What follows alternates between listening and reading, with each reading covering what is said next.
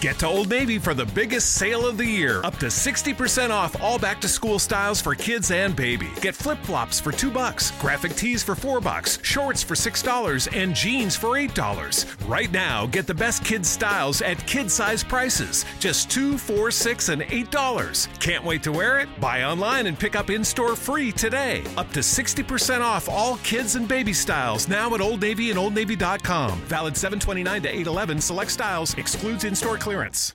Get to Old Navy for the biggest sale of the year. Up to 60% off all back to school styles for kids and baby. Get flip flops for 2 bucks, graphic tees for 4 bucks, shorts for $6, and jeans for $8. Right now, get the best kids styles at kid size prices. Just 2 4 6 and $8. Can't wait to wear it? Buy online and pick up in store free today. Up to 60% off all kids and baby styles now at Old Navy and OldNavy.com. Valid 729 to 811. Select styles. In store clearance.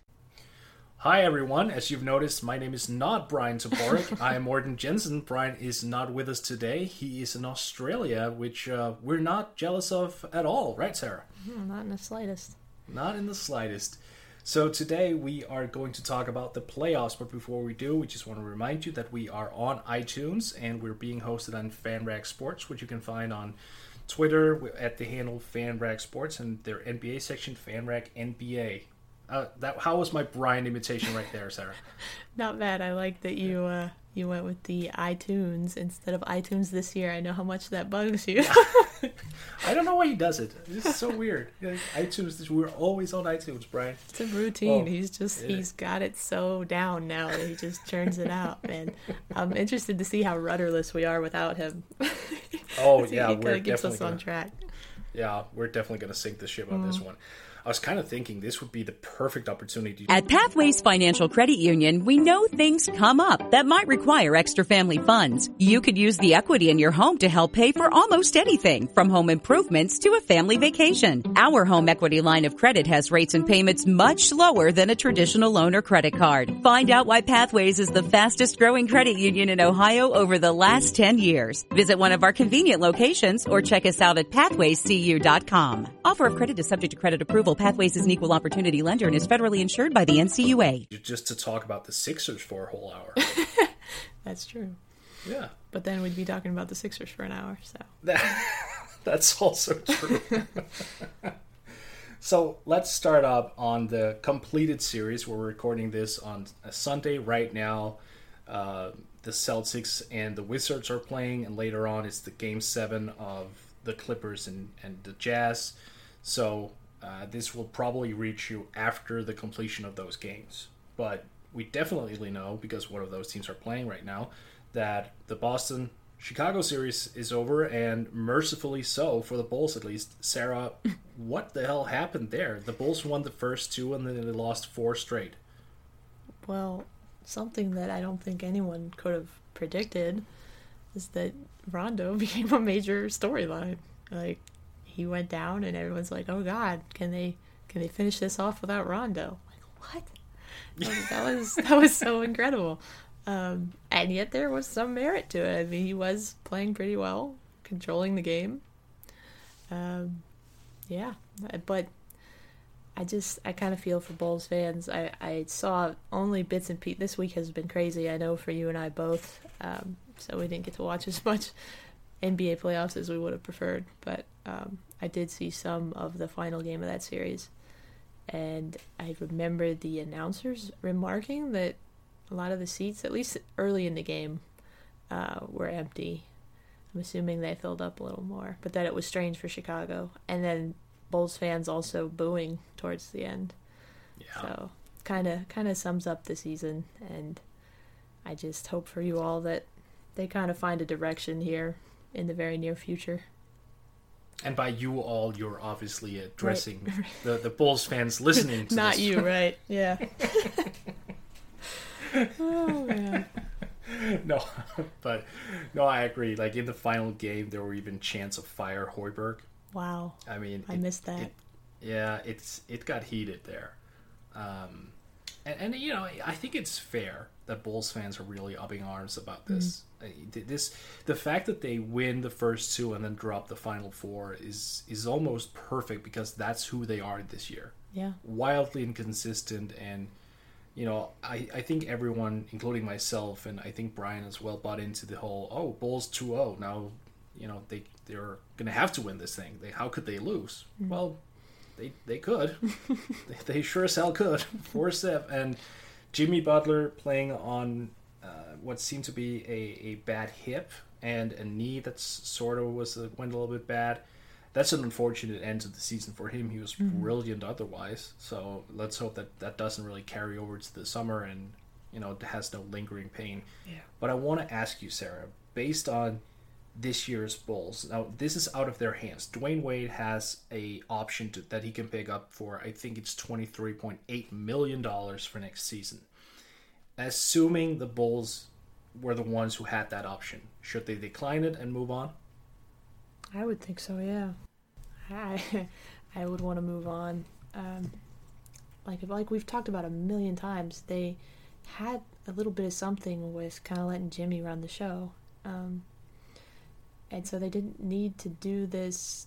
I I don't know. You you talk a lot about how they like to to just make their money and fill their seats, uh, but they didn't need to bring in a name guy uh, outside of the organization. They have a great player in Jimmy, who could could take them some places. You know, would he take them to the level that James Harden has has taken the Rockets? I don't know, but I feel like it's worth a look to see what he could do. So I don't think they need to commit that much money to Dwyane. No, but like you said, it's not in their hands.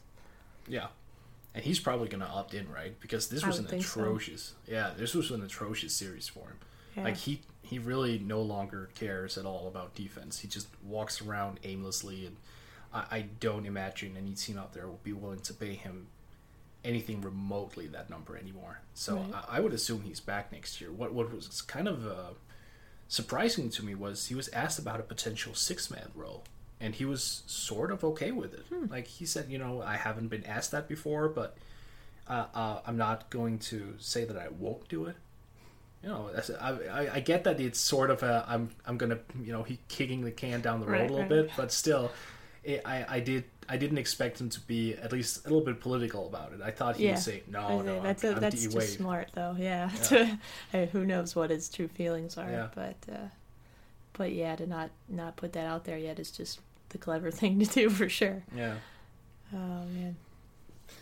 Well, then again, when you look at Boston, and I, shouldn't have said then again, but when you know they had a rough start, they win four straight, and one of the things that I feel was the the difference in that series was Brad Stevens starting Gerald Green and just taking Amir Johnson out of the rotation.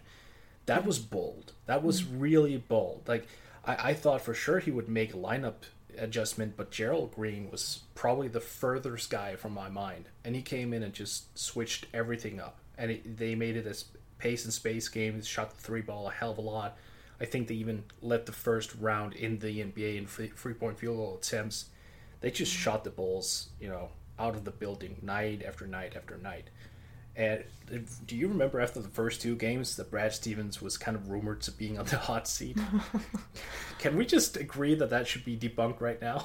Yeah. Do you, remember people were talking about his uh, postseason record? Yeah, I do remember that. Um, I do remember us also talking about, you know, what can they do? This rebounding thing is horrible. And we're, we're talking about who else they could bring in to maybe get a little bigger, like play Olynyk or something. Yeah, and he went completely the opposite direction, which is why he is coaching the Celtics and we are sitting here. But yeah, um, yeah, I agree. That was a, a great move for them. It obviously paid dividends. 76 made threes in the That's series crazy. for Boston compared to 42 for the Bulls. So, you know, that's a huge advantage. And of course, they I, I think he played the right hand. It was surprising. I think even Celtics fans were like, Gerald Green, really? That's that's the guy you're gonna go with? But you hit it right on the head there. I mean, that's why he is where he is. I mean, that was- I I I, th- I think overall it was an amazing series. Like being able to come back from two sip while also having the very unfortunate burden, you know, of, of Isaiah Thomas' sister's uh, death, you know, weighing over everyone, really, uh, the entire organization to some extent, and being able to come back the way they did, you know, lineup changes, grief, everything coming into play, and then just rolling them over in four games afterwards. That was really impressing to me, and That's- and you, we could fun. even see like tonight as well. Uh, we're we're at halftime at Wiz Celtics in Game Two here. They started out being down by 16. It was 16 to sip in favor of Washington, and the la- last score I checked before halftime it was 54-53 Wiz, meaning they came back. So I'm not really counting out this Boston team at any point. They're scrappy as hell. Yeah, they are. That said, I think I think the Wizards are going to take them, but um, I have to agree with you. I mean, they're it's hard to count them out. Like you said, what they just came through, especially, uh, showed a lot of mental fortitude. So, and obviously, we know they have great coaching. They have it who is impossible to stop. So, they're always going to be in it. Yeah, I have. You know, Jimmy Butler tried to guard him a couple of times as well. I thought that was the matchup that would be very interesting and probably fall in, in the Bulls' favor because Jimmy is quick as well as big. But that ability from Isaiah to just being able to pull up whenever he wants is just it's so dominant. Really, it's one of those aspects we we don't talk about a whole lot because when we talk about dominance, it's often physical dominance. Mm-hmm. But having that one move that is just so cat quick that you can't stop regardless of the guy who's on you, that's a dominant effect as well. And he's he's so adept at just running down the court like full speed and then stopping on a dime and pulling up three or mid range and that little hesitation dribble that Fred Hoiberg said was a constant mm. carry. I mean Look, I don't care if it's a carry or not. I don't think I, I don't think it is to the same extent that Fred does apparently, but it just freezes the entire defense over and over and over again. Like he could go to that move whenever he wanted and he got it. It was it's he is a, he is an amazing little guy. Definitely. I have to, I have to go watch. I know Coach Nick of, of B-Ball Breakdown put down a whole video on this. Is it a carry? Is it not a carry? I still haven't watched it, but uh, I'll have to check that out. But yeah, it gives me nightmares. It's reminiscent of Mike Conley. He had a similar hesitation move that he literally used over and over and over against the Oh, yeah. Spurs bigs, and it was it was really difficult to watch. Oh, It we'll was a beautiful to- move, like no no doubt about it. But please stop. Like this is horrible. We'll definitely get to your Spurs Yeah. later on because that was my favorite series. Yeah. Jesus, that was entertaining. but first of all, Washington, Atlanta. Obviously, Washington wins. They're in the second round right now against Boston. John Wall was amazing in this one. Almost 30 points a game, four rebounds, 10 assists, two steals. I mean, t- he was he's so athletic and dominant when his game is on. When the jumper starts rolling, you know, there's no stopping him. Mm-hmm. And it, it might some of those numbers might be a direct result of having Dennis Schroeder on him, who is not a strong defender by any means. But they, you know, Mike Budenholzer had had really no answer to Wall and to some extent Bradley Beal, who poured in like 26 a game as well. That entire backcourt of Washington got whatever they wanted. Yeah, I was gonna say that to me that's the biggest thing that stands out of that whole series is is that the Wizards had the best player, if not the two best players in that series, and that that matters. Unless you know your your other team is just really all on the same page and rolling as a team. Uh, like the 2014 Spurs or something, uh, or Atlanta has been on that page before in their whole Spurs East uh, philosophy of playing, but uh, they weren't quite there this year. And, and John Wall has been my favorite player to watch uh, so far these playoffs. I mean, he's been a lot of fun. Uh, of course, I didn't get to watch as much Raptors Bucks as I wish I had, so Giannis would probably be up Oh. there too. But but uh, but John Wall has been a blast. I think he's always been sort of underrated, John Wall. Like he came into the league with such high expectations, and then he, it took him a while to really find his footing and and become this like top tier star. And now, in the meantime, people have sort of forgotten about him, and everyone else is looking at. You know, they're looking at everyone else, like Giannis mm-hmm. and you know Jimmy Butler, Kawhi, you know James Harden, Russell Westbrook getting a triple double, and, and John Wall seems to have like slipped down the cracks a little bit. And to his credit, he like John himself has said this many times. I play in Washington. No one like pays attention to me. Where's where's my billboard? You know. That's so prob- I'm, I'm probably true. right. Yeah. so I'm kind of hoping this this playoff series for him, or this entire playoff run for the Wizards, will bring him on the map a little bit more. I think he deserves it. He's fun, and he's he's he plays both ends of the court, and he's an improving shooter. I, I'm having a hard time seeing the weaknesses of John Wall. Yeah. Well, hopefully now. I, I don't think it's happened yet because they were stuck playing the Hawks and they got stuck on NBA TV how many times? Yeah, Um, people are still talking, but yeah, hopefully now if they can run through this this second round, uh, yeah, he'll start to get that that talk. But we've talked about that before. That's a common theme with stellar point guards in the league. It's so hard. There's so many great point guards that I think it's if you're not that guy of the moment, it's really easy to be overlooked. I think he doesn't have a shoe deal either. I, it's, and some people have like pointed that and said, well, he would have gotten the extra, uh, you know, attention if he'd signed with Nike or whatever and gotten these things. I, I don't. I think he's. I think I actually think Wall is right in being like in Washington. It is, Yeah. you know, it, it's a political town. That's more like the the central theme of it. Basketball is not a high priority there, and if you can't grab the local market, then it's really difficult to grab it like on a national scale. Yeah, that's very true. So we'll see. Moving on to the Hawks for a moment. Dwight is pissed. It seems. Dwight is you- pissed. Dwight is pissed. Well, and that's my question: Does he have a right to be? He is complaining that he do- did not have a big enough role in the initial series here against Washington. Looking at the numbers, he took six shots a game, played 26 minutes, didn't play a whole lot in the fourth quarters. So, does Dwight have a point in all this, or are you on the side of former Spur Mike Budenholzer? Don't let that affect you, Sarah. Um, yeah, you know, I'm always, going to be with Bud, of course.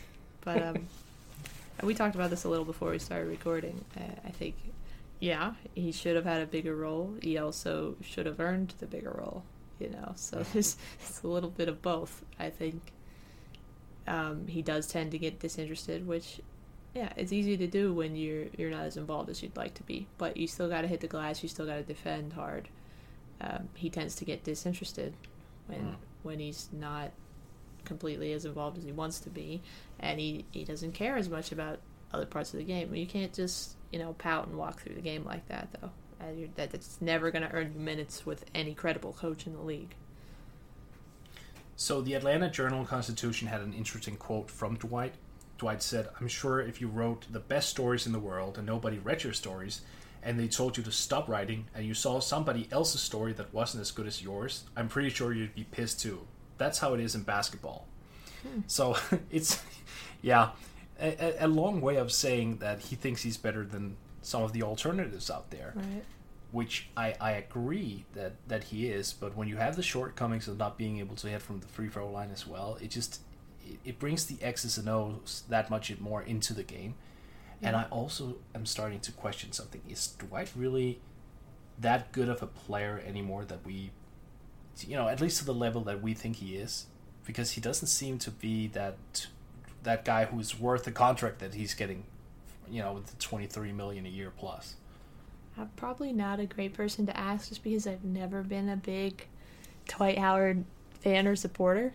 Um, because I didn't like those sides that you could tell sometimes just weren't that interested. Um, now, he was dominant before he had all the back injuries. Um, And I still think he's capable of being a very good pick and roll player and, you know, possibly providing you some rim protection at times. But I mean, no, he's he's not a superstar anymore. Clearly, um, that that's just those are just the facts of the game. You know, it's the same Yeah. thing that everybody's gone through with Father Time being undefeated. You know, you slow down, and he was always a guy who relied heavily upon his athleticism. You know, you could kind of stretch out your longevity when that's not the case, but that was absolutely the case for him. So it's going to be harder for him to remain really effective as he continues to lose uh, a little bit of that that athleticism that he's had for so long.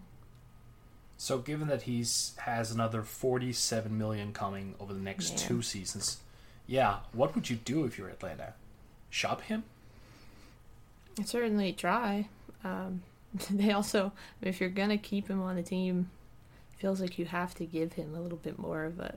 Even if you only want to play him 20, 25 minutes, you have to go to that pick and roll a little more when it's there. But I think it's hard because they've bought into starting Schroeder, and he's, you know, he he- he's he can run the pick and roll, but he's kind of. I get the impression that he kind of does his own thing a little bit. You know, he's he's making it up on the fly. He'll he'll pop those threes when the defense is always going to sag way off of him because he's not known as a shooter. And he takes more of those than he should. Like, you have to try to keep the defense honest, but you also have to develop the shot to where it's consistent enough to do that. Um, so I, that's like my main memory of the Hawks in that first round Mm. is, is watching him chuck a bunch of those and they just clang off the rim. So I mean, he's going to have to be more of a, a floor general if they're going to make Dwight work. Yeah. That's that's always been my biggest pet peeve with Dwight is Dwight wanted to be like a back to the basket center, much like Shaq. He kind of emulated that game, and it was so clear ear- early on that he should actually have looked more of uh, the way of Amar'e Stoudemire. Like, right. you know, set the screen, get in the mid post, and just fly towards the basket. I mean, you know, that that would just seem to with his body, his athleticism, that that would just be a better use of his body in, in overall. That hasn't happened, and at age thirty-one, I don't expect that to change anytime soon. Right. So it's it's kind of concerning there. And then you have Paul Millsap as well saying that he might opt out. Oh boy. And yeah, exactly. Oh boy, I, we know that Boston was kind of interested in him. He and Al Horford has a close relationship. We know they have a wide open spot at the four. I mean, I'm just saying, I could I could sort of see that happening. Yeah. And then what would Atlanta be left with? Uh, uh, well, Dwight would get all the shots that he wanted. there you go. oh man. but I mean, that would be the start of some sort of rebuilding thing. I I would imagine. Boston fans would would completely lose their minds. You've you've got them all excited now. Yeah. Yeah. Yeah, No, I don't know. think I don't that- know what to offer Atlanta. I'm sorry, I don't have any ideas. No, right? That would be horrible. Then then you definitely see a lot of shorter shots. Mm-hmm. Yeah. Yeah, I don't think that's the direction that we need to go in. Well, I, I the silver lining might be the development of Tim Hardaway, who really struggled this series. He really couldn't buy anything. Like I think he struck out at like thirty three percent shooting for the series, and twenty five percent or something from three. It was really bad. And he was one of those guys who actually kept everything alive for him throughout the regular season. So uh, I'm kind of hoping to see him next year, like getting the full time starter minutes and be that ultimate starter, 35 minute type guy. I think he could be that. Like he got jerked around New York a little bit, which is not the best play to develop either. And it was in and out of the rotation under Bud. So next year, hopefully, that would provide a little bit of kick. But with Millsap potentially gone, Schroeder being an increasingly higher usage player than he probably should be, and then Dwight being pissed off, I'm not really digging that whole Atlanta cocktail. Yeah, this this whole episode just took a depressing turn, Morten. I, I tend to do that. It's your specialty, yeah. Yeah, I know. Well, all right, then let's talk about Giannis. You love Giannis. Giannis. I love Giannis. Brian loves Giannis. Everyone loves Giannis. Do we know someone who doesn't love Giannis? I know of no one who doesn't love Giannis. Right? Mm-hmm. At 22, they lost the series, but at 22 years old, he just finished his playoff series shooting almost 54% from the field, 40 from downtown. Struggle a bit from the line, 54%, but 25 a game, almost 10 rebounds, 4 assists, two over 2 steals and almost 2 blocks a game. And that game one, that is the one that sticks out in my mind the most when he just would continuously attack the basket and finish with dunks where you expected it to be like finger rolls or layups. Like his length is so utterly ridiculous. Yeah, he does that. That's like the old um, sort of Dr. J Iceman type specialty. Uh, I even type specialty. Uh, I even saw Manu do that once, right? He went up and you thought he was gonna like finger roll, and he just turned it around and dunked it. Except, yeah, when Giannis does it, it's it's like nothing we've ever seen because his length is ridiculous. But yeah, he's incredible. I I don't even know what to say about the kid. I do have a question for you though about uh, the final game. Okay, so it's such a calculated risk either way. But I remember, uh, you know, Giannis had played almost the entire game. Yeah. Is you kind of do need him to, but he was visibly tired uh, coming down the stretch last seven six minutes of the game. Do you think it was worthwhile or would have been worthwhile to try to rest him even a minute, two minutes, or did they have to have him on the floor the entire time? Oh, I think they had to. Yeah. When you, when you look at the guys who had played at that point, so they only played eight guys in that game, and, and you can even discount John Henson a little bit because he didn't even break nine minutes. Mm. So essentially, three players coming off the bench. So if you had originally had more guys involved in the rotation Yeah. for Game Six, then I would have said yes. It probably would have been a good idea to rest him just a little bit. But given that they felt that they apparently couldn't trust Rashad Vaughn or Michael Beasley or Teletovic or whatever, you know, then you have to go the distance. And I mean, Lord knows he's he's young enough to carry those minutes. That's a plus. But no, I, I do think it contributed to the loss. Yeah. Uh, and also, you know, they weren't as good. Let's just be frank. E- Even even with Giannis playing all 48 minutes, they probably wouldn't have gone, you know, to to a seventh game. Yeah. Just I felt bad for him. You know, he was heaving. Yeah. Uh, and just struggling to try to knock down free throws, but at the same time he was getting them scoring opportunities that they probably would not have otherwise had. So it's such a difficult call. I didn't appreciate uh, Reggie Miller's commentary. He's like, uh, you know, suck it up. You're young. I was like, well, obviously he is sucking it up. Like he's trying to play through Yeah. it, but you know, you've only got what you've got in you. You know, he's gonna give it, but it's you know, you, you just can't function at the same level after a while. But No, I mean, I could then I could point out to Reggie that during the 2000 finals against LA, you know, India, Indiana, LA, like he had he played a lot of minutes there, and sometimes he just buckled, couldn't hit from the outside at all, missed bunnies. I, it, it just takes a toll when you play like 40 plus minutes, yeah, regardless of era, really. Mm-hmm. And Giannis played. let me see. I have the exact count here: 46 minutes and 39 seconds and that's in a playoff atmosphere against you know one of the best Eastern Conference teams this year. Obviously, that's that's going to be a challenge, and uh, they they doubled him several times. They, they tried to get the ball out of his hands. They played rough with him. So yeah, I mean, if there had been a better rotation in place from Jason Kidd, I think that would have made more sense. But but you have to look at the big picture. We have Tony Snell playing almost 31 minutes, finishing with two points. Thon Maker did not get a whole lot of minutes either. I mean, 13 minutes. And I know he's he's a kid and whatnot, but I would probably have extended that just that's the thing. bit. They're all kids, you know. this Yeah. is a great experience. So yeah, I think they should have, as you said, a little bit longer rotation to begin with. I don't understand playing just eight and wearing Giannis down like that, but I don't know. At the same time, I get trying to go for it the way they did. It's, it's a mm-hmm. tough call. Yeah, and, and that's really the key issue. It is a call. Yeah, you have you, Mm-hmm. s you are. This is undoubtedly been something they've been talking about on the bench. Like, you know, Jason Kidd going, should, what should we do here to his guys? Should we should we pull him for a few minutes? No, no. He's it's just they have to come to like an agreement that it's better to have them out there, and I think that's what they did. And if we wouldn't even have this debate if they had won the game. Somehow snuck it out. Yeah, Yeah, exactly. so, but it's interesting. Like they, I definitely thought that Milwaukee would end up taking the series after the, after I game did too. one. It felt Yeah. that way. Uh, felt like a, a, a runaway freight train. You know, Giannis just coming down in transition. There's nothing you Right. can do.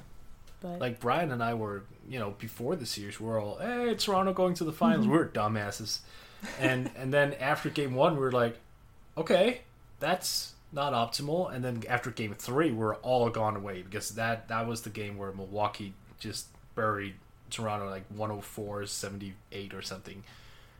Ridiculously outplayed, and, and they just looked legit. And then Toronto just took over in the final three. Yep. Uh, it's good for Toronto as well because they've had these issues getting into their you know their sets in the playoffs. DeRozan has missed a bunch. Kyle Lowry really can't seem to get going. So I, I think they needed this to get some sort of rhythm going forward. And if they would break that playoff curse they have hanging over their heads, then I'll, I'm willing to take that.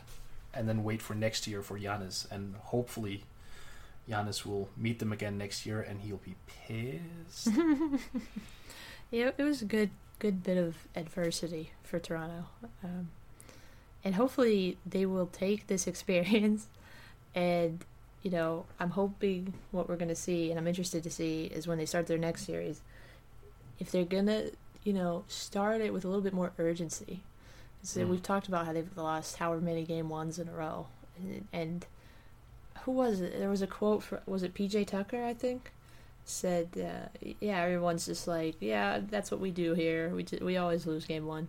And he's like, "Well, that's not okay. Why are you acting like it's fine?"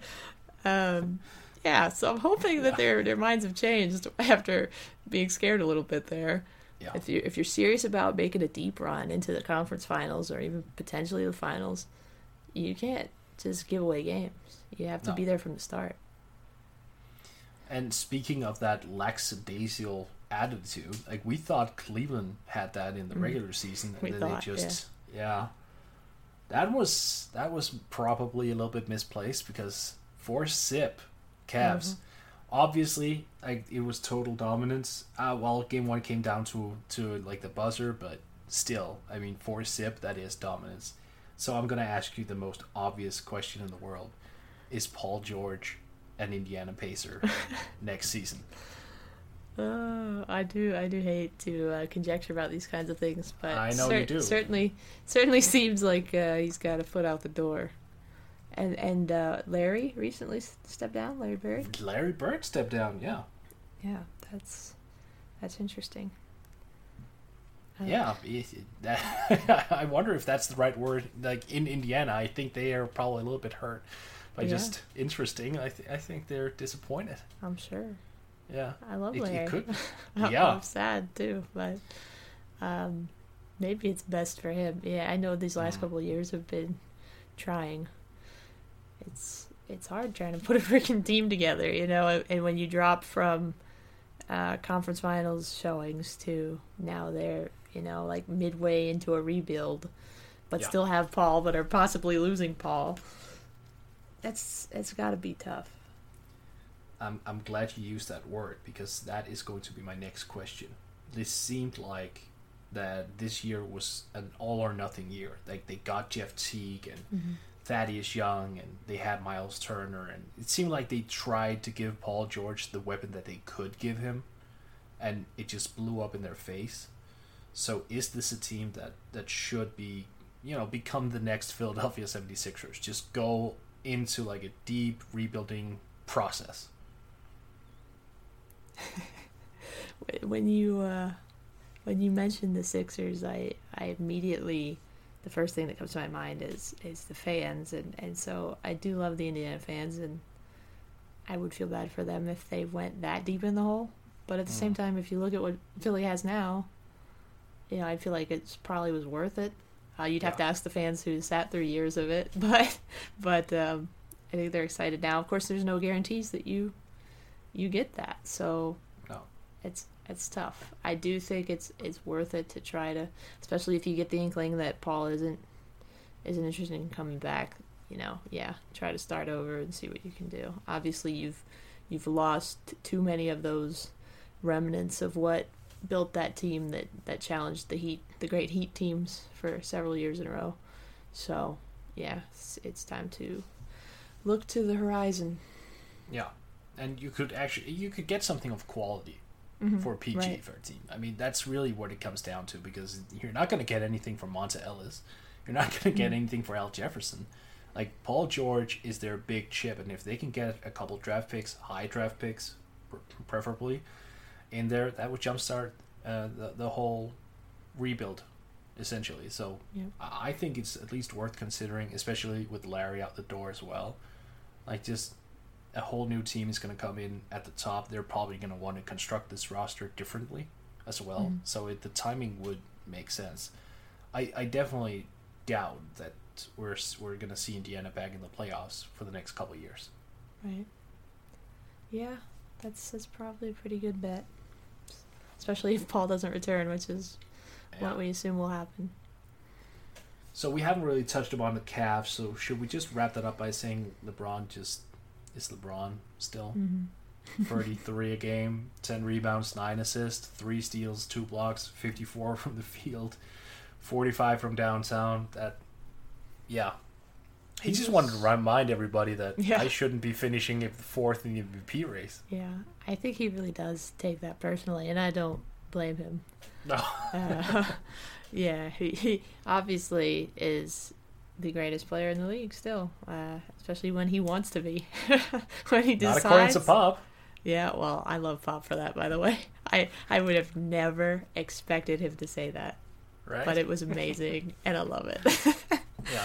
but uh, I, of course, I can't argue with Pop. Jeez, I don't know what I'm thinking, but but yeah, LeBron when he decides, jeez. Yeah. Uh, although you know, we should say that it, you know, yeah, it was dominance, but the series really was closer than the the four games suggest. You know, the 4-0 sweep, um, and I do think, you know, Toronto. They're gonna struggle some because they they like to run that that struggle offense, but I think they're gonna feel a little bit like they just got out of jail uh, going up against that Cleveland defense. You know, they definitely Yeah. gonna have a lot more freedom of movement than they had with the arms and legs everywhere in Milwaukee. So that'll That's a good point. That's a good point. They've through six games they got kind of got acclimated to playing against long arms and, and a lot of you know movement and activity and athleticism as well. And now mm-hmm. they're going up to it against a team that has struggled throughout the course of the year defensively. It, it Yeah. could be for them a, a huge shift in production. Like suddenly, oh, I'm I'm not being challenged by Giannis here. I'm being challenged by Kevin Love. That's a completely different ballgame. Right. Yeah. So you you're are, are am I hearing a prediction here? no, you're hearing no prediction. Had to try. Uh, I commend you for that good effort. Yeah, had to, had to. Okay, so moving on to another sweep in the Western Brian Conference. would make us all do predictions. I hate Yeah, predictions so much, though. I know, and he, you know, he's he's always gunning for it. So now I'm, I'm gonna be kind, and I'm not gonna force you into it. That's so sweet. Yeah, So we're like we're like kids with a substitute teacher right now. Like Right, we're getting away with everything. Yeah. we should we should just create our own podcast, the subs. right, I wouldn't even mind that. The Dubs won in four games over Portland. I was disappointed because I don't know if you remember, but I was I was hyped going into that series. I thought Damian would just go off, like average forty five, and be pissed off throughout the entire series. And then, yeah, yeah, I mean, four you- game sweep. You'll always have game one, Morten. I I will. That's true. I mean, that was a hell of a performance for him and CJ. But yeah, I mean, you. I think you wanted him to do that all of the games, and Right. that didn't quite happen. yeah it just it seemed like he was I, I don't want to say that he he disappointed in that sense it was just my ridiculous expectations but mm.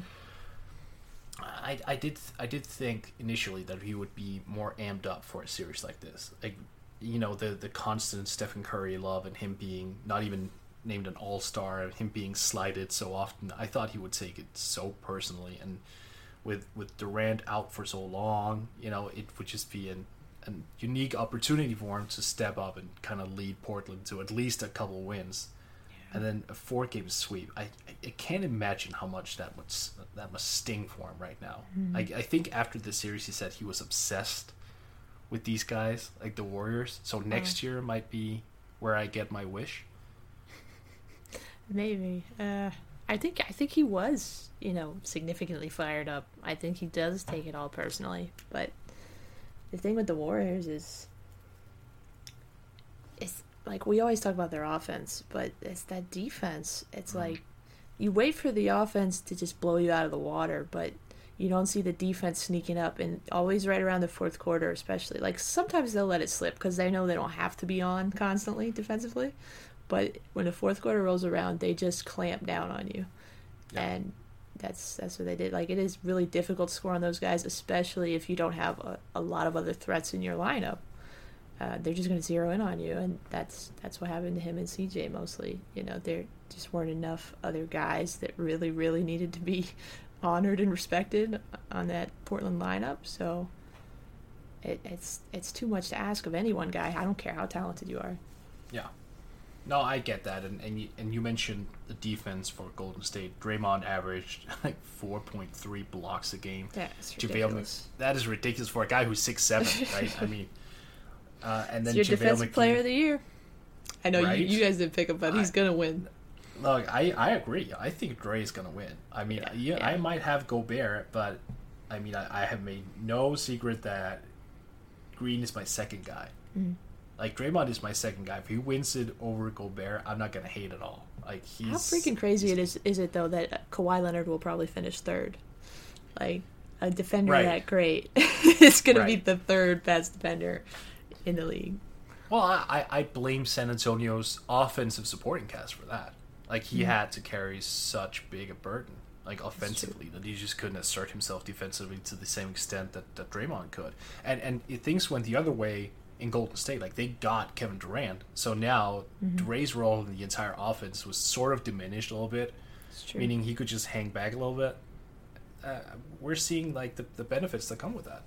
And JaVale McGee as well played just 12 minutes a game, swatted 2.3 shots a game. Right. Just, yeah. And averaged almost 10 points as well. I'm kind of thinking JaVale should get more minutes, period. he probably especially should. in the playoffs.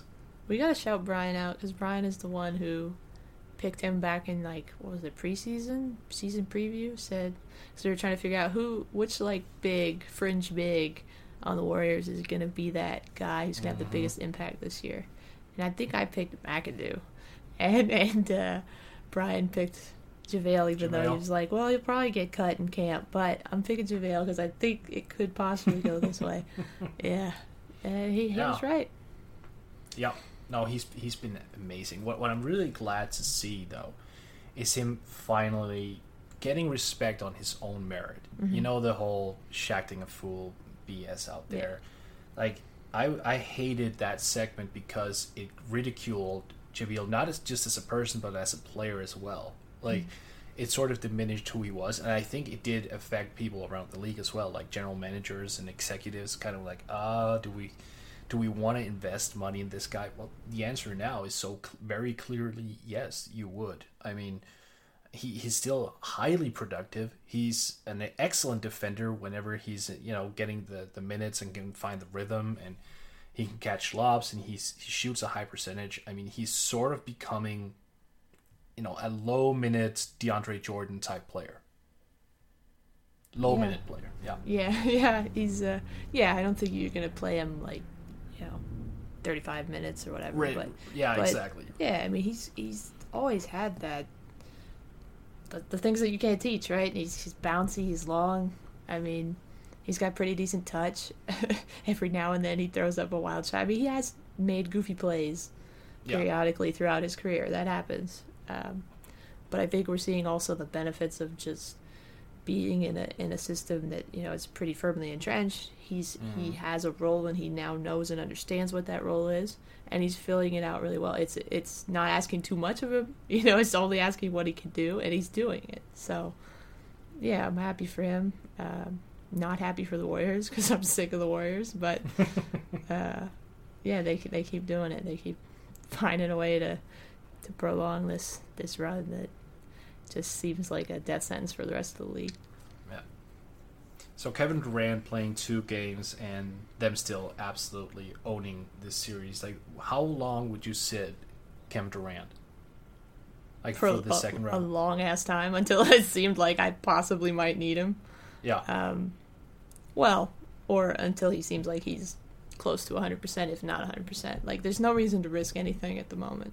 No. They, they can defend and they can score well enough without him. So, there's really no reason, and I think that's going to continue to be the case if, well, really regardless of who they end up against. But say they get Utah, um, Utah has been a great defensive team all year, but I think their kind of struggles to score at times will will not require a lot of firepower from the Warriors. I think they'll be able to easily overcome whatever the challenge is uh, without necessarily needing Durant. So there's just no reason to be anything less than cautious with him. Right, and if it's by some chance is the Clippers, Mm-hmm. I mean they don't have Blake Griffin for the rest of the playoffs, so that Yep. should be somewhat an easy target for for the Dubs. Speaking of which, I have to ask you this: like the whole, you know, Warriors Clippers rivalry or whatever. Can we even use that label anymore? Doesn't have both teams have to be competitive? Yeah.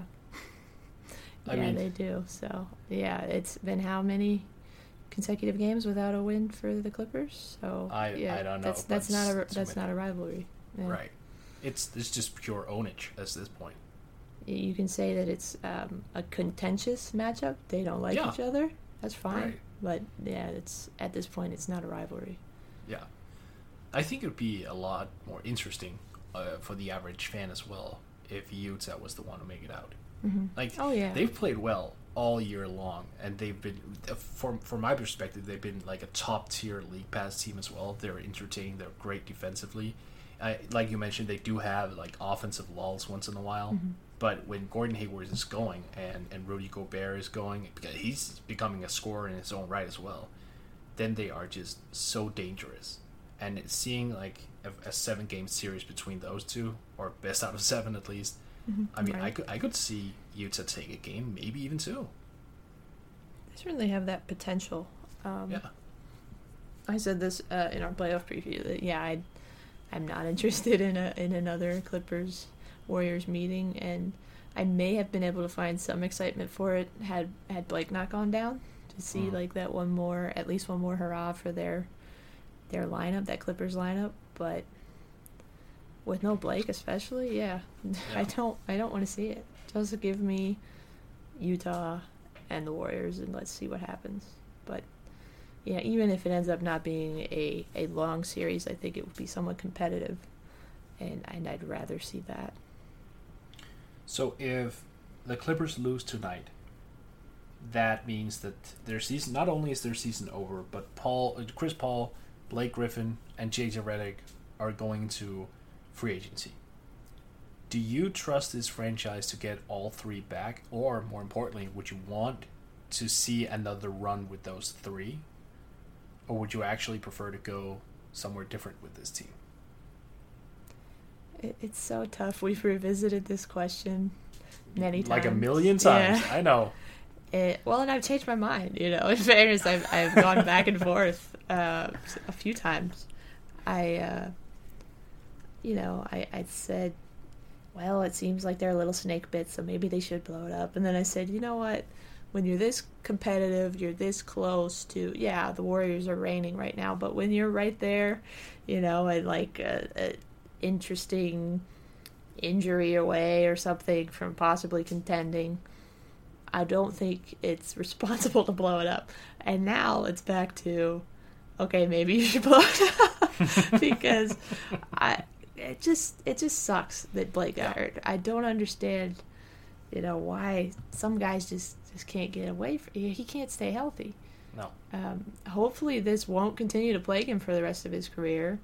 But it's been what at least three years that that that has happened, and, and I mean, it hasn't Yeah. just been him. Uh, Chris Paul's had a few things happen to him the last couple of years too, but I don't know. It, it does feel like they've been so darn close, and they've been maybe just like a piece away, but they've not been able to find that that last Yeah. piece.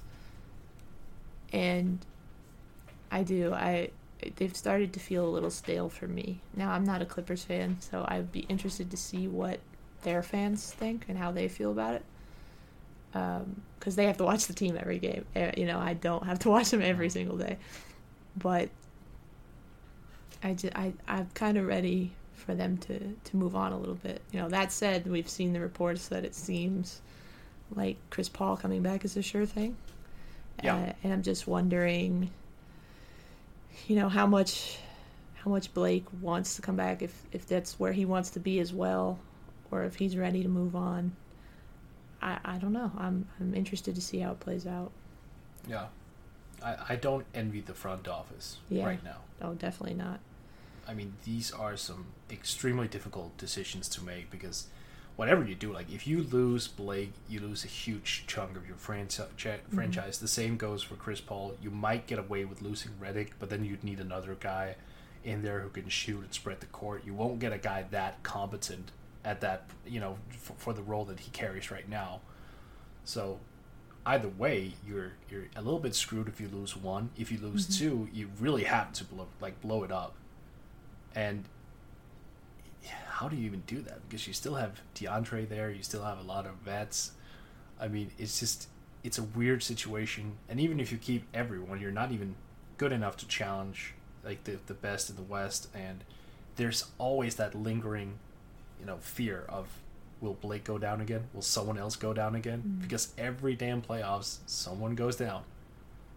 Um, yeah, I'm, I'm like you. I would probably want to see them do something different, but I'm not not just for the hell of it, but just because I don't think this roster functions anymore. I think they they they've had their shot. It hasn't worked out. Now it's time to just do something else. It just yeah, it just sucks, you know. It's I feel like you know, as a Spurs fan, we heard that so many times. Of course, it's it's a very different situation because the Spurs had you know won championships even when when that was said about them that it's time to to mm. move on.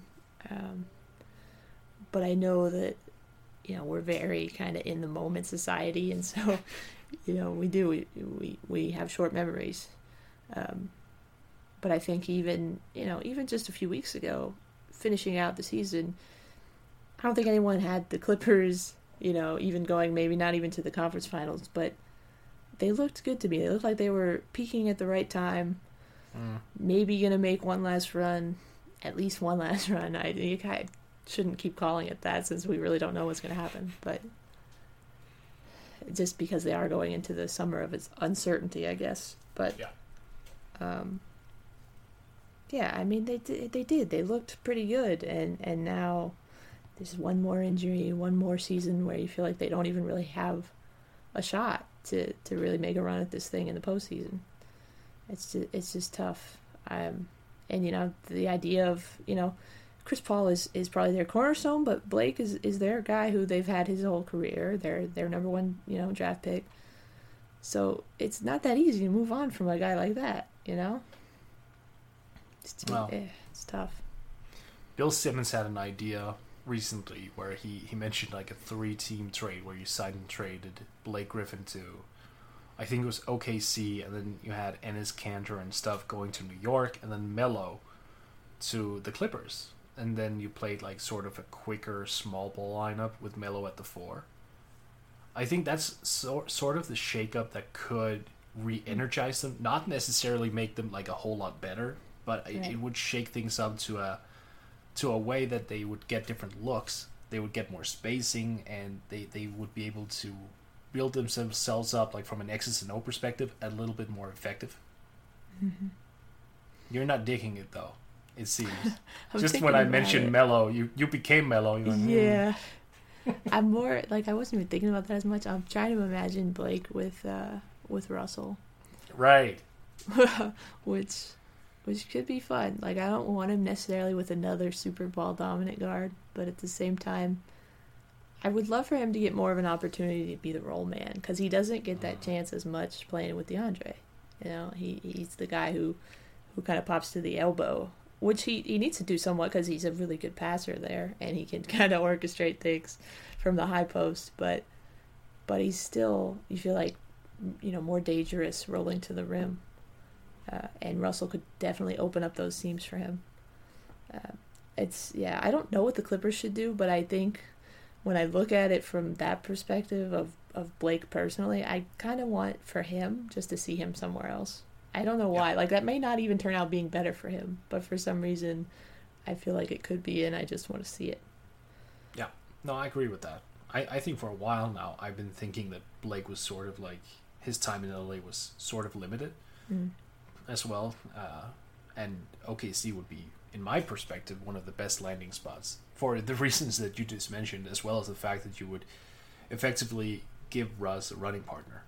Like Yeah. you would give him an outlet. You he wouldn't be, you know, forced to, to score 30 a game. He could hang back a little bit, finish around that 24, 25 point area, and then be more of a passer and, and have that one guy who can carry a bigger load.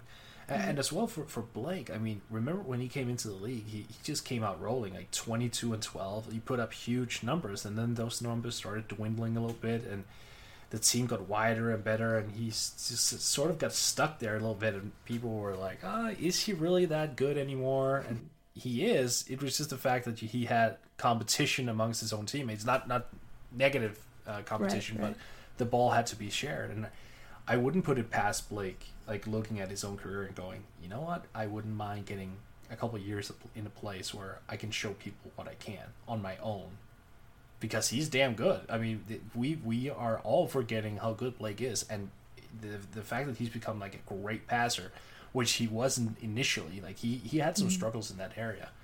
He's becoming excellent. Like if he you give him the ball at the elbow, like you alluded to earlier, he'll he'll make some perfect entry passes. He'll find lob targets. He'll survey the floor and find shooters a, a, couple seconds before they even get open. Like, he's a great setup guy. Oh yeah, I mean, he probably should get more credit than he's he's gotten for how much he's improved from the Mm. moment that he came in the league. Like if you remember, he and DJ were were um, free throw liabilities in their first few seasons, and he's he's mostly erased that. He's a, a solid free throw shooter now. He's a solid jump shooter now. He's a good passer. You know, he still has the. Um, he's never quite gotten comfortable with his footwork and in the post and with his back to the basket is really the only thing that he still has room to to really really improve on. But he's come a long way. He has. Um, I, I think he would. I think he has like Dwight Howard syndrome a little bit, like with the footwork, but with the ability, one ability that Dwight doesn't have, which is uh, he he's more fluid, especially when attacking the basket. He can toward his body. He can make plays uh, where Dwight is, you know, more of a square box. Like he has to get the ball in a very specific way. So the with and that's just regarding the footwork because I too thought that was something he would have figured out by now. and He hasn't. I do. I think sometimes the contortions almost hold him back though, because like he overly relies on that rather Yeah. than relying on the footwork. You know, with his Right. base. Yeah, he does like the upper body moving around. It's like no, rely on your footwork to get you open, and mm-hmm. you'll be good. You don't have to jump and like twist yourself in a pretzel up in the air to get a shot off. But yeah, I mean it's it's tricky to get. I going through that uh, transition myself where I like I started as a guard and then I grew, so they threw me in the post, and it's like, what the hell? How can I play with my back to the basket? Like this makes no sense. Why would I not be facing the basket? Oh, it, it's man, a hard wasted you. transition. Yeah, They- yeah, you, they wasted your potential. You could have been the new LeBron. right. Yeah. Clearly, they Oh. threw me off that path. I was destined for greatness. could have been a billionaire by now, sir. Yeah. Oh boy, yeah. Damn it. a billionaire. Yeah, where was I Yeah. going to play that? I was going to be a billionaire though. Was I going to make the NBA? Yeah, sure. Why not? okay, If you were let's playing, yeah, if let's you were roll with that. Yeah, if you were playing like LeBron, you would have. For So, OKC, Houston. That was the next series we were going to talk about. Hard, Harden and Russ. Should we, that that should really just be the subplot here. It wasn't really about Houston and OKC. It was about Harden and Russ.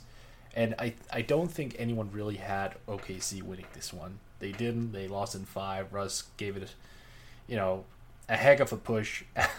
37 points a game, 11, almost 11 and a half, or actually over 11 and a half rebounds and almost 11 assists, two and a half steals. He shot poorly, somewhat expected because of the playoff atmosphere. But what was interesting, and you and I talked about this before we started recording, James Harden wasn't as hot from the floor either. 41% from the from the field, 24% from outside. What really drove him was the free throws. He took Yeah. 73 in 5 games. My God. Yeah. so like I'm just yeah having nightmares now. Thanks. Oh yeah, um, because the Spurs are yeah. Yeah. Yeah, I don't I don't want to see that.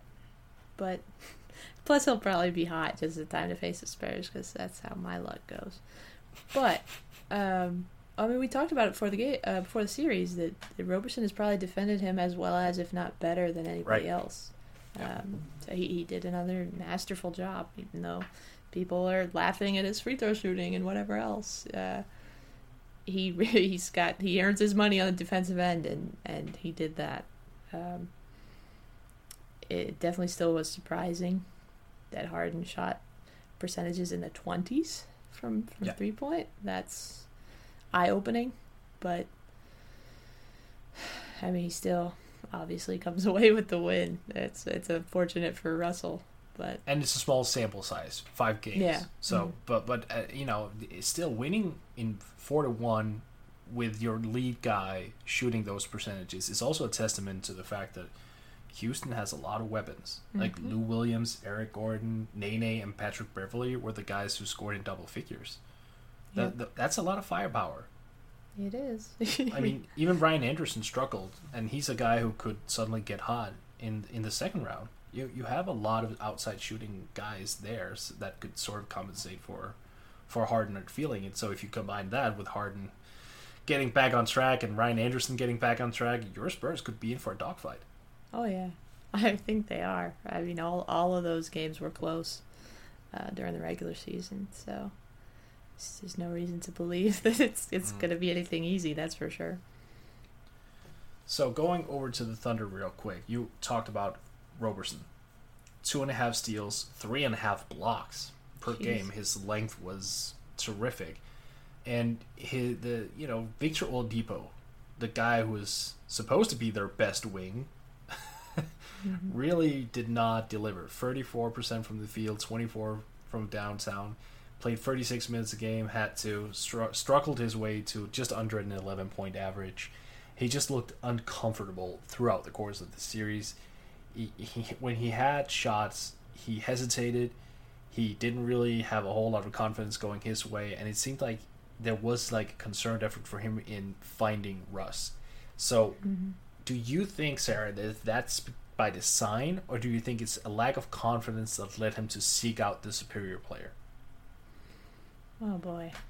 I mean, I do think that's it's the way that they kind of played all year, and it, it may have been both. It may have been a cycle where you know he, he wasn't hitting shots, so that contributed more to Mm.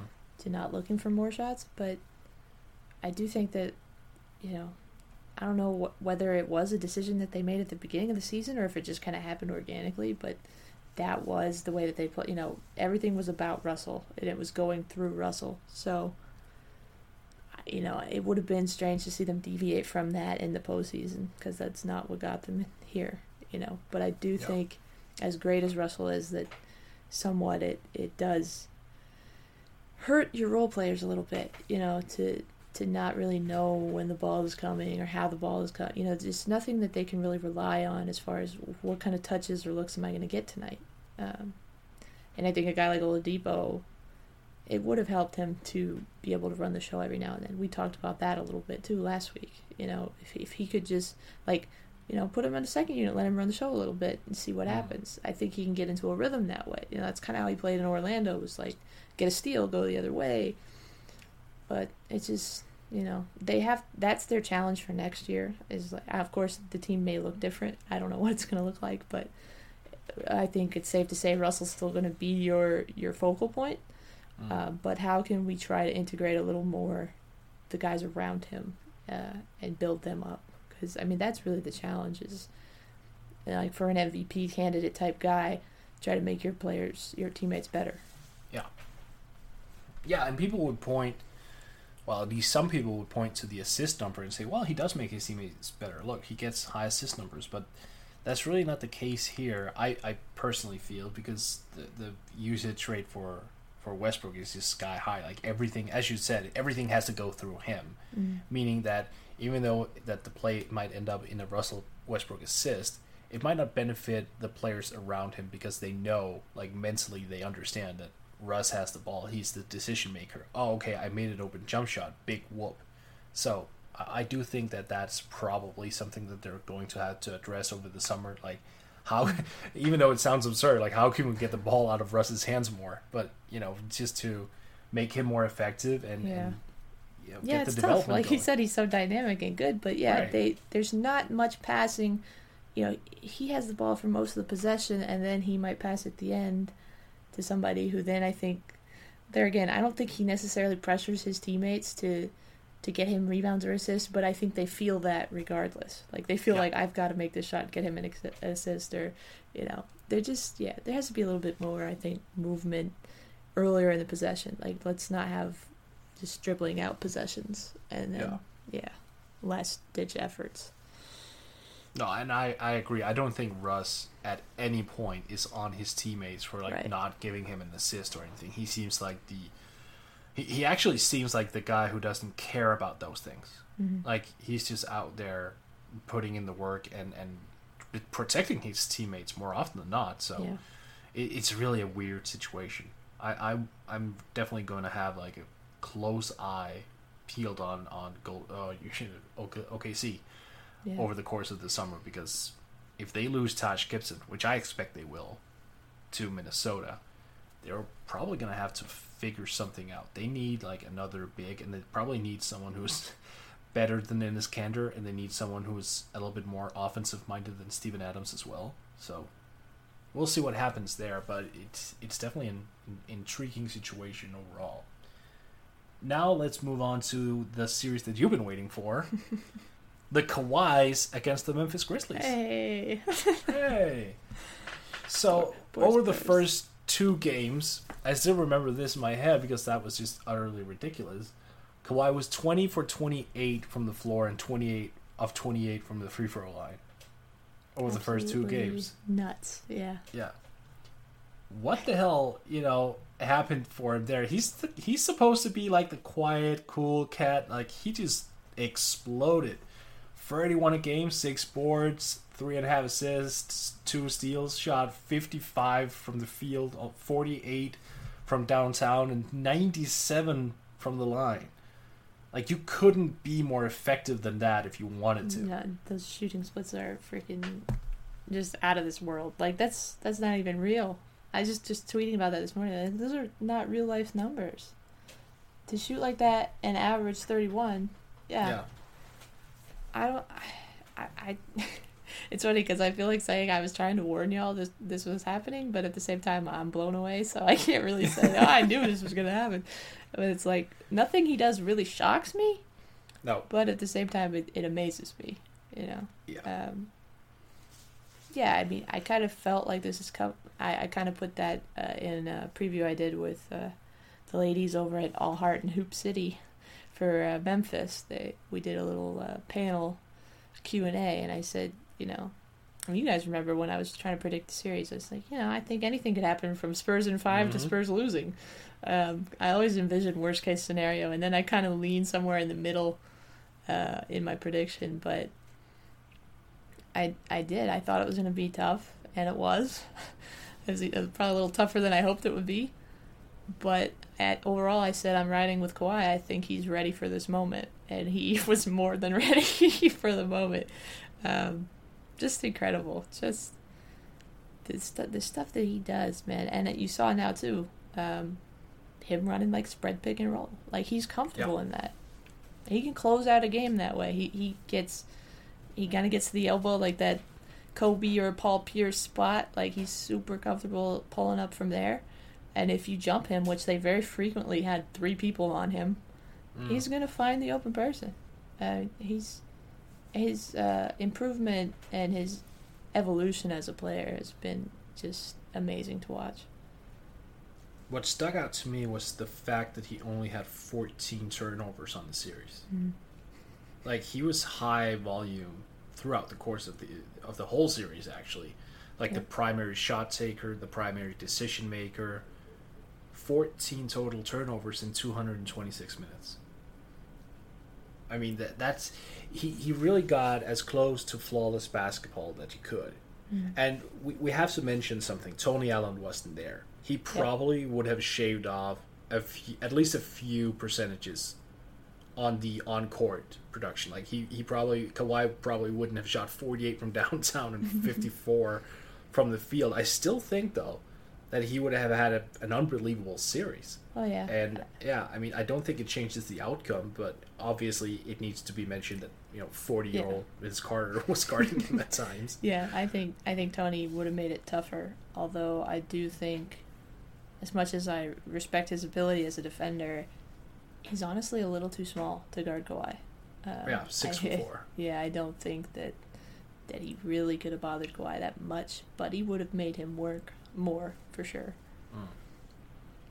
That's that's also a little bit concerning if you're a Spurs fan because we're talking about how the Raptors might feel that it's it's going to be easier scoring against Cleveland because they didn't have all, you know, Giannis's hands in their faces. Mm-hmm. Like Kawhi and the Spurs might feel a little bit more free flowing now because Kawhi felt, oh yeah, I got it going. I averaged 31, but again, he was matched up against Vince Carter for a long period of time. Like now he has to assert himself way more defensively because he's they're going up mm-hmm. against a Houston team who loves to shoot and loves to score. Yeah. So now he has to like find that balance between when do I become aggressive offensively and and when do I sort of sit back a little bit and just focus all my energy on on stopping this bombardment of threes. It's tough. I think you saw the ideal for the Spurs uh, in their last regular season meeting uh, when Kawhi had the the highlight reel, you know, the pull up three to put them mm. the go ahead three, and then the block to kind of seal the win. Um, in that game, I think you know is what we're going to see throughout much of the series. Danny Green's going to take a lot of that burden. Uh, he's gonna going to be on Harden quite a bit. Uh, I think he was on him the entire first half in that game and I think Kawhi was mainly on him for the second half, uh, and, and really locked in on the in the fourth quarter. Um, that's probably how it's going to be, and then you know, like you said, though, he's going to have to have to balance that. But it's going to be a really difficult, really trying series for like the Spurs bigs. Um, yeah. You know that that pick and roll is. You know, you saw they struggled. The whole team struggled to to stop Memphis. I mean, Memphis shot the ball well. Of course, the Spurs were, I think, a little too reliant on the fact that they didn't look at uh, Memphis as a great three point shooting team. Now they know going in that they need to be more aware of their shooters. But, you know, they're going to have to turn around their whole defensive strategy quickly because, yeah, yeah they, they struggled with the pick and roll uh, with Conley and they struggled with the shooting. So, uh, it's, it's only getting scarier on that front. Yeah, that's true. Marc Gasol on several occasions just launched a shot over him, and you know he had no defender in sight. Mm-hmm. So Marcus Aldridge frequently got lost defensively when when Marks would set a screen and pop out to the free throw line or free point line, because the was sort of anticipating moving towards the basket, and he you know lost his man, which is you, you can't do that in a playoff series, and that happened more than once. And David Lee as well. You had several of those you know breakdowns.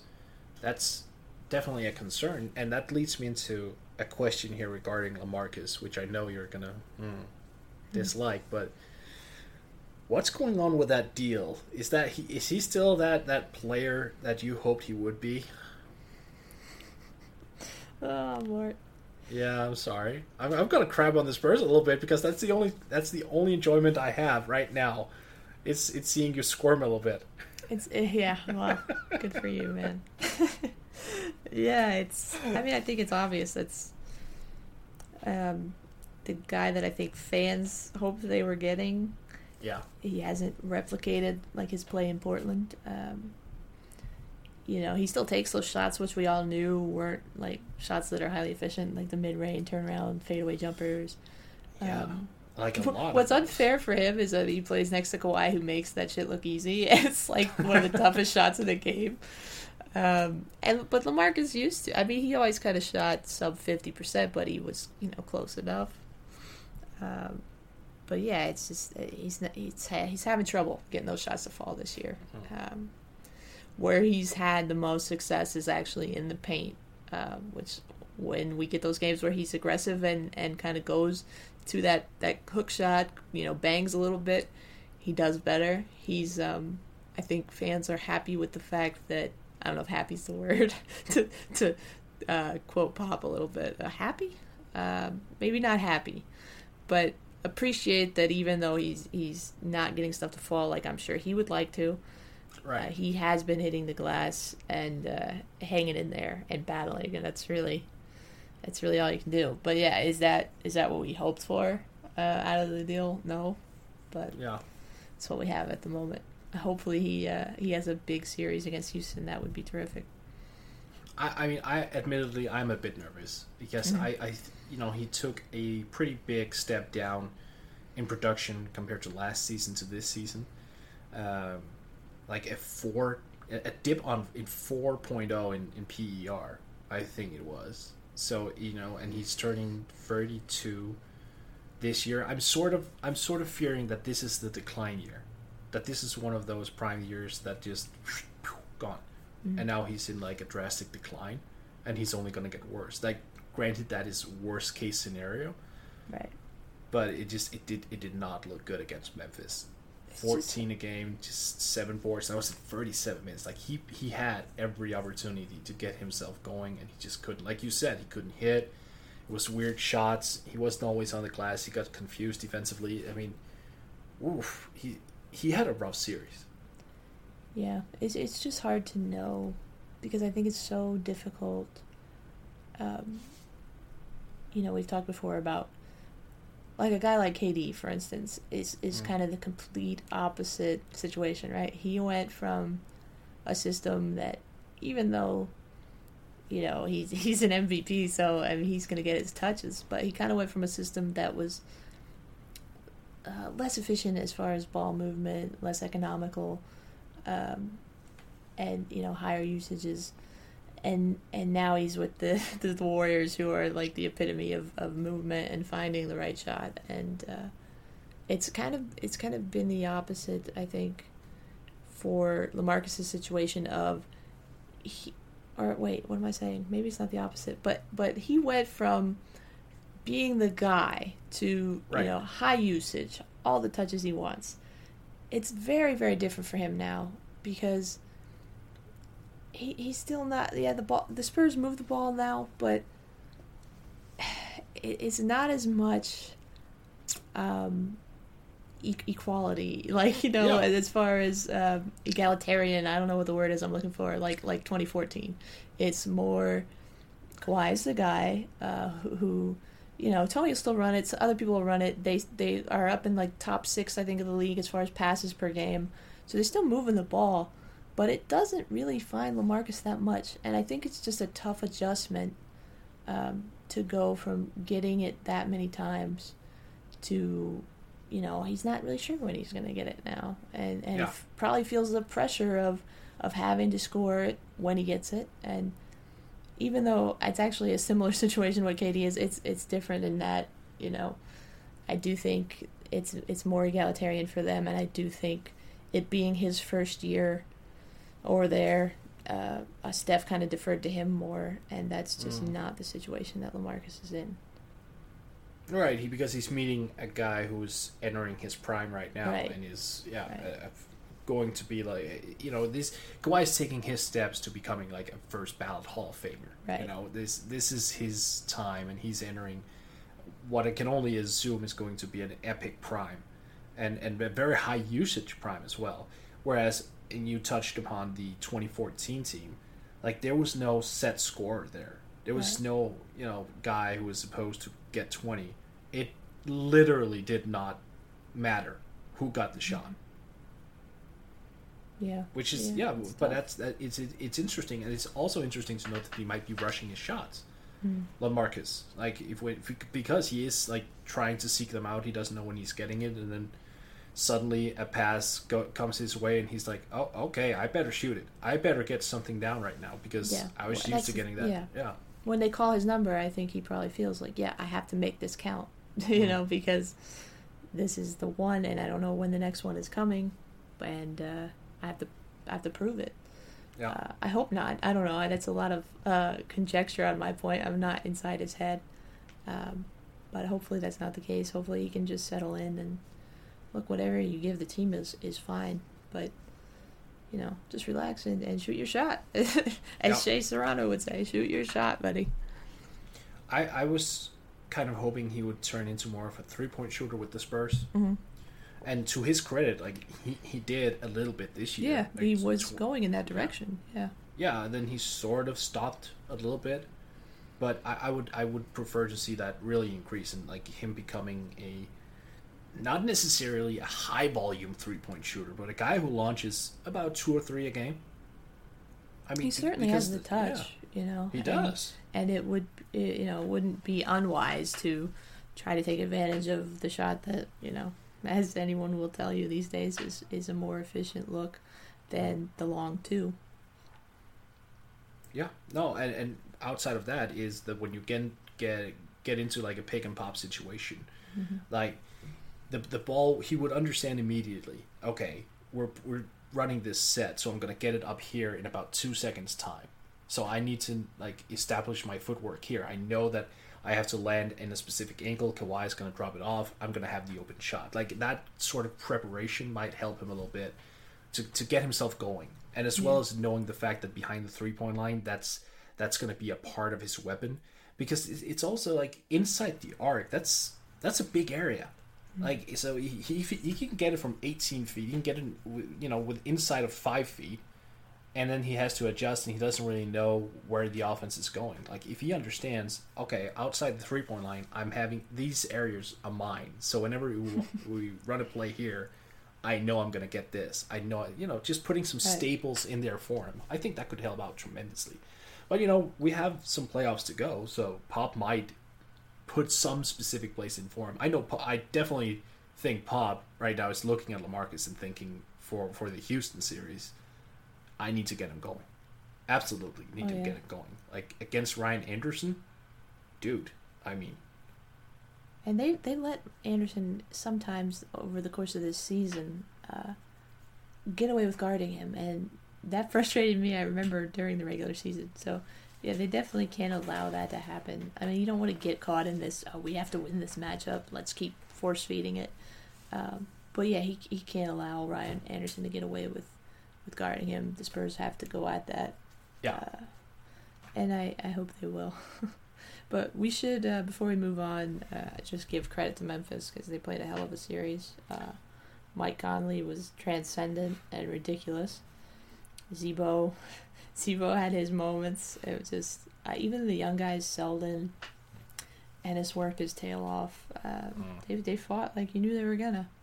and Marc as well. That game winner was ridiculous. Run. Yeah, I was trying to put that out of my head, but yeah, because I just so wanted like Kawhi deserved to win that game, man. I Yeah. was like, damn it. Ah, but but Memphis, that was a great moment for their fans, and Yeah. and uh, like I said, Mike Conley was great that game too. So can't take anything away from them. Oh, Con- Conley was great. Like the entire The entire series. series, yeah. t- almost twenty five a game, seven assists, and he shot the ball from outside like great, like forty five percent. He was a consistent threat. Whenever he started to pull up from from there, like during the series, that's just that's in. Yeah, That's I in. felt like they were all going. Yeah, r- yeah, like his rhythm was just off the hook. I, I I was really enjoying seeing him take more of a scoring load. I I that's a part of his game that I've been missing for years because I think he's capable. Mm-hmm. And it seemed like, like even against the Spurs, it was like he was up for the challenge. Yep. I love that. I absolutely love that. He in, he wasn't afraid of the moment. He wasn't afraid of you know the whole San Antonio look. He saw Tony Parker and he was like, "Yep, I'm gonna get mine." And to Tony's credit, Yeah. on the other end, like he played, he played well, and I, I was so nervous for on his behalf, like going into the series. The guy I should have been nervous for was Manu, going scoreless Yeah. in the first four Yeah. games. Yeah, I know was- that that hurt. That was so strange. Yeah. Um, yeah, he even said I've never had a like a four game slump like that before. Um, and then he said after game five, it's you know it's good to feel useful. And I hate when you get to that moment when guys are talking about feeling useful. I kind of remember Timmy saying stuff like that. It's like no, please stop. Like we know, we know we're getting to that point, but yeah. uh, it's I just don't want to face it. But he did. He he came back in a big way, and Tony was Tony was incredible. Uh, that was completely unexpected, and I would say they're in a game seven right now. If not for him, if they make it that far, like I mean, they really would be lucky to to get Yeah. out of the series without him playing the way he played. Absolutely, uh, that was that was it's it was very necessary, Mm-hmm. especially when Lamarcus struggled the way that he did. Someone had to step up, and Tony did, and Yeah. especially from outside. Like I did not, in my wildest dreams, think he would go eight for fifteen from outside. Yeah, that was Yep. great. Like that's something I've been saying though. Like if they're gonna do well this year, um, it's gonna be Tony Parker hitting shots because Mhm. that's a lot of what's gonna be open. Yeah. So and he, he he did it to his credit, like you said in this first round. That was huge. So let's go to the second round preview. And let's start off with the game that's going on right now, or it may have concluded, probably. Yeah. I haven't checked the I score, it, but I think it has. Let's Yeah. see. Boston, Washington. I mean, that's that's a point guard matchup right there. Oh, Wall yeah. against IT. Wall always been looked at as the defensive minded point guard, and Isaiah the very offensive minded. I mean, uh, that's gonna be my focus on that series. I, I, I can't wait to go back and, and look at the game. I haven't had the time to follow it, obviously, because we're recording. But Yeah. yeah, I, I mean, I would assume initially that that Wall is going to have like every chance at his disposal to go at IT. He's stronger, he's bigger, he's more athletic, he's a stronger defender, and he's not like a bad offensive player by any stretch of the imagination. He's actually becoming quite good. Like, I, I have a feeling Boston would need to adjust to him a lot, like throw Avery Bradley at him, sometimes maybe Jae, Jae Crowder. I mean, that wouldn't surprise me one bit. Yeah. I'm kind of surprised because uh, I just looked at the score. And I know Washington was up pretty good early, but the, the Celtics ended up winning 123 to 111. That's a huge score. Good lord, yes.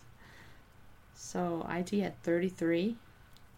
Both teams shot uh, 50% or slightly better from the field. Celtics made 19 threes. So, Wow. That's gonna do it. Yeah.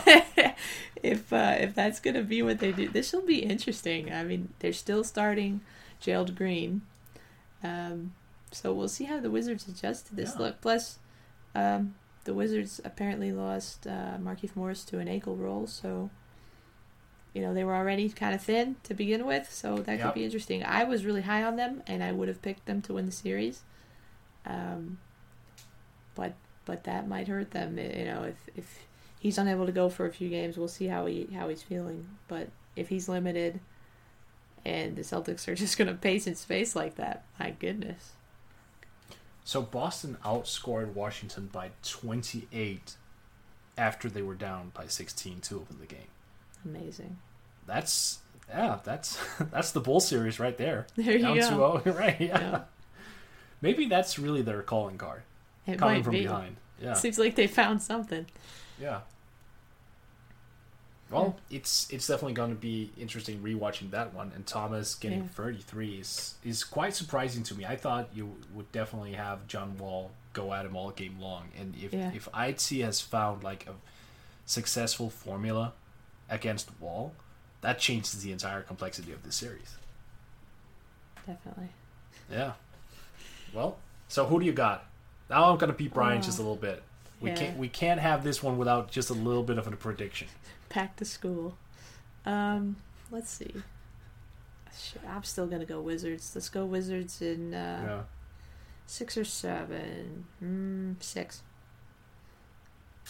Oh, that's not bad.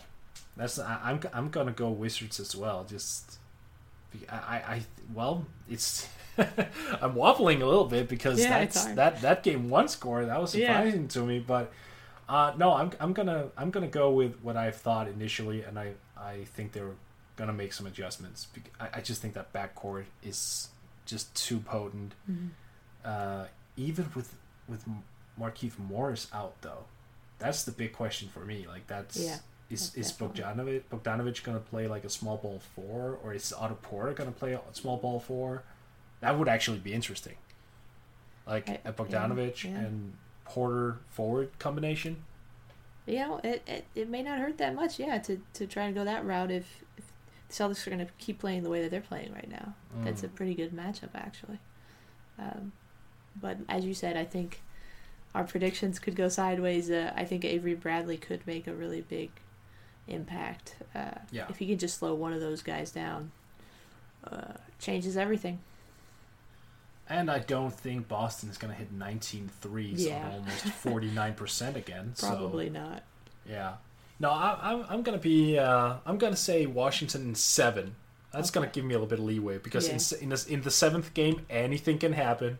That's true. I'm, I'm being political here. Cleveland Toronto is up next. Like you, we touched upon it. We talked about Right. it a little bit. Um, so prediction time. Is LeBron going to be LeBron and just take over, and then it doesn't matter if, if Toronto is going to get easy baskets. They're just going to go at it on the other end. Yeah.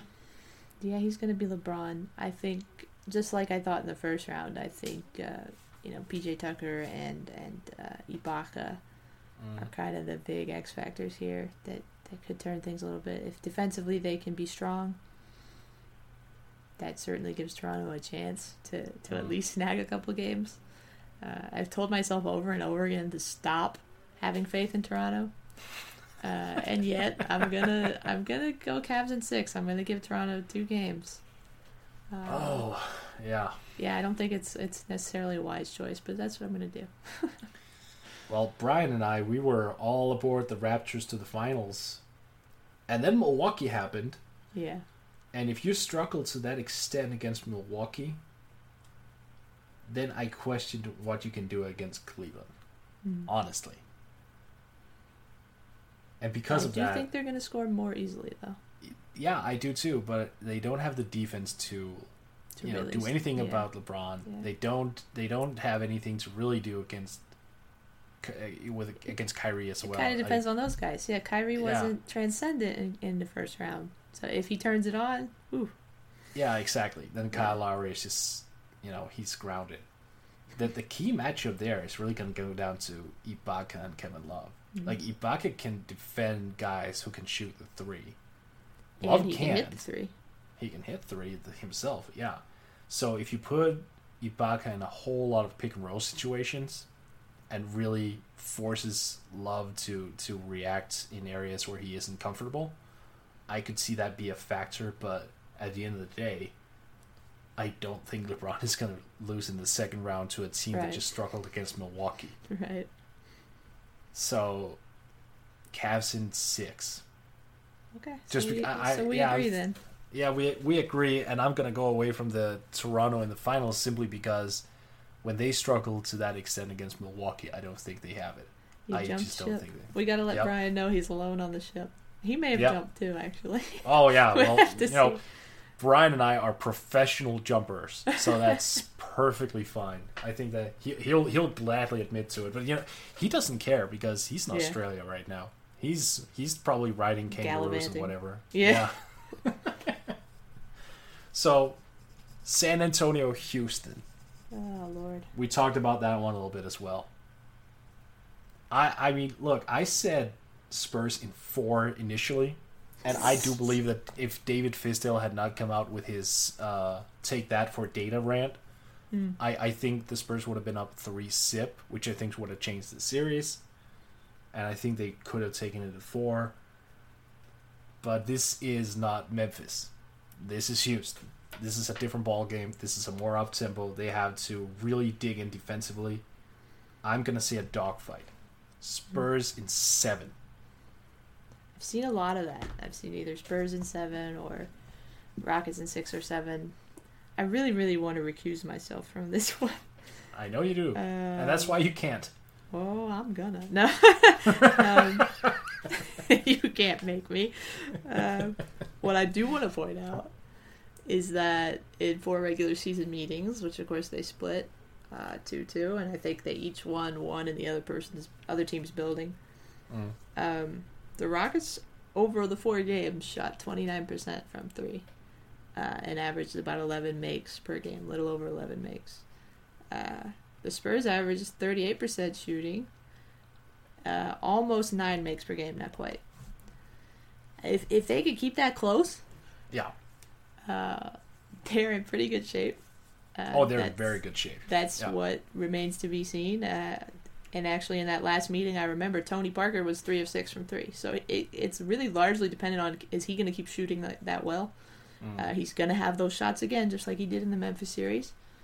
Um, you know, I think in that final game as well, you know, Pau hit one, Patty hit one, Manu hit one. Those guys got to hit shots. Um, and and the, the biggest thing I'm going to be watching is the defense, yeah, because Yeah. You know if, if Harden just waltzes to the rim all game long and or gets free throws when he doesn't get layups, um, that to me is is almost even more terrifying than the threes. You know they have to figure out a way to keep him out of there. So, God, I don't want to make a prediction because it really could go so many ways. Well, that's the point of a series. That's how it goes, huh? Yeah, unfortunately so. But here's my point, uh, or here's my perspective on the defense. I would like to see what, what how Pop is going to use Kawhi because if you put him on Ariza, you're saving him a little bit because Ariza at this point is mostly a spot up shooter, so you can sort of cons- you know conserve energy a little bit by putting Kawhi on Ariza. But having said that, if he conserves energy, then you're not getting the most out of him defensively. Whereas if you put him on Harden on a few occasions, he'll he'll probably slow those possessions down, and and really shave some points off the total. So I'm kind of leaning the Harden route, which means less offensive freedom for for Kawhi simply because he's gonna get tired. Can Can I tell you something? Yeah, yeah, sure. I, I I'm least of all worried about Kawhi. Like I think Kawhi is going to outplay Harden. I absolutely believe that. Uh, I just don't know about the the rest of the supporting cast for either guy. Um, I do think Kawhi is going to outplay Harden. I I uh, and he's absolutely going to move around on defense, but he's going to have Harden a significant chunk. But Danny Green has done a, a good job on him as well. So they will for sure split it. I'm kind of wondering who who do you think Beverley's going to guard? Is he just going to stay on Tony Parker the whole time? I would imagine so. That's actually unless you unless you hide Harden on Tony a little bit because I don't think Tony is gonna, you know, average 16 again. Right. But that actually might not be a bad idea to just leave Beverley on him, considering that he was like the second best weapon in the first round. If Mhm. you shut him down, you're in good shape too. But and he can. Uh, Yeah. I mean, Oh, yeah. yeah, to some extent at least because he's he's terrific. He's their probably their best defender. Oh, for sure. Uh, so, but then you know, I'm hoping Patty Mills is gonna you know go Mm. off a little bit more in this series, but we'll see what happens. Anyway, uh, I hate you for making me pick, but Yep. I guess I'll say Spurs in six. There you go. Band-aid off. Yeah. And we uh let's not guess um, Golden State you well, we can. Golden State regardless. Regardless of who they Yeah. play. Regardless who they play. So the question is, I, I'm gonna go sweep if it's the Clippers, and I'm gonna give the Jazz some rope and say six games if it's the Jazz. Gosh, I hate to hate I hate to say sweep, but it, it probably would be with no Blake and Yeah, just the way they've played them all year. yeah. I mean, I mean, Chris Paul is on the warpath like he always is in the playoffs, but yeah, I probably would say sweep too. And if it's Utah, I give Utah one win. One win. I'd love to give them two though. I, they, That- they've that'd be played them well all year. They really have, but Yeah, uh, I'll give them one. So five games. yeah. But you're secretly hoping for two, right? Oh, for sure. Yeah, I'm always hoping for the longest series possible, unless like my team is playing, then I don't want it to stretch out. of course. But yeah, Of course. Well, all right. So sweep if it's the Clips, and between a five and six game series if it's the Jazz. yeah. I can dig that. I can dig that. And we have run into almost an hour and forty minutes now, ridiculous. even without without Brian. If Brian had been here, it would have been probably an hour and ten because he would have, you know, structured a whole lot better than I have. yeah, yeah. he would he would have kept us moving. Exactly. I'm not host material at all. Hey, I, I'm clearly not either. I'm just along for the ride, regardless. Well, let's before we we give Brian a raise before ourselves, we we should probably just wrap it up. That might be good. Yeah, Yeah. So Sarah, it was nice talking to you, and we'll hit up next time. And Brian, uh, enjoy Australia. Talk to you soon, Sarah. You do have fun. Easter is coming up, and I just can't wait to have the whole family in one place. And of course, what's Easter without an awesome Easter brunch? Now, I don't know about your family, but mine is a little picky, and I really wanted to impress them with something delicious. A friend told me I should check out Total Wine and More. It was crazy. They must have every wine and beer imaginable. I told one of their friendly experts my situation, and they found me just the thing. This sparkling wine is going to be absolutely perfect for brunch, even with my picky family. I know next time I need something, I'm shopping at Total Wine and More.